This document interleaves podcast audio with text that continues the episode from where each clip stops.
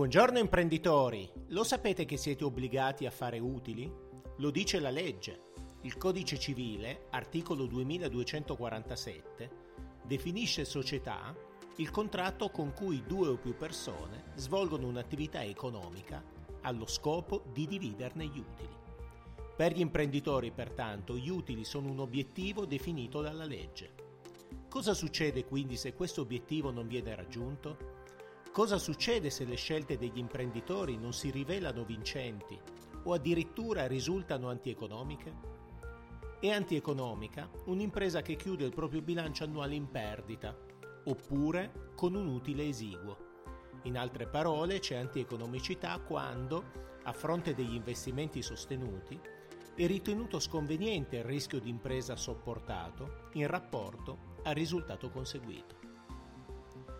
In questi casi, facendo riferimento esclusivamente all'antieconomicità della gestione, senza aver effettuato alcun controllo sulle scritture contabili della società, l'Agenzia delle Entrate, attraverso un accertamento induttivo, può rideterminare i ricavi della società sulla base di parametri di mercato.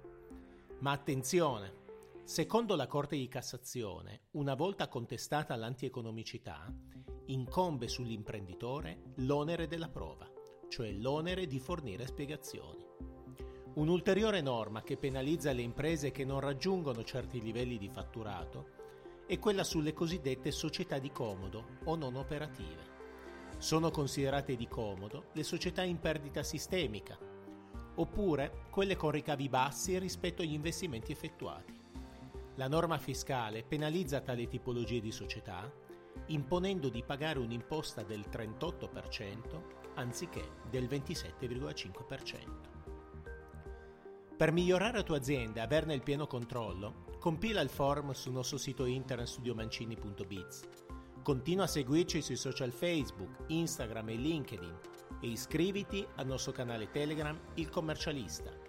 Non perdere i prossimi podcast ogni lunedì mattina. Io sono Marco Mancini dottore commercialista e business coach professionista.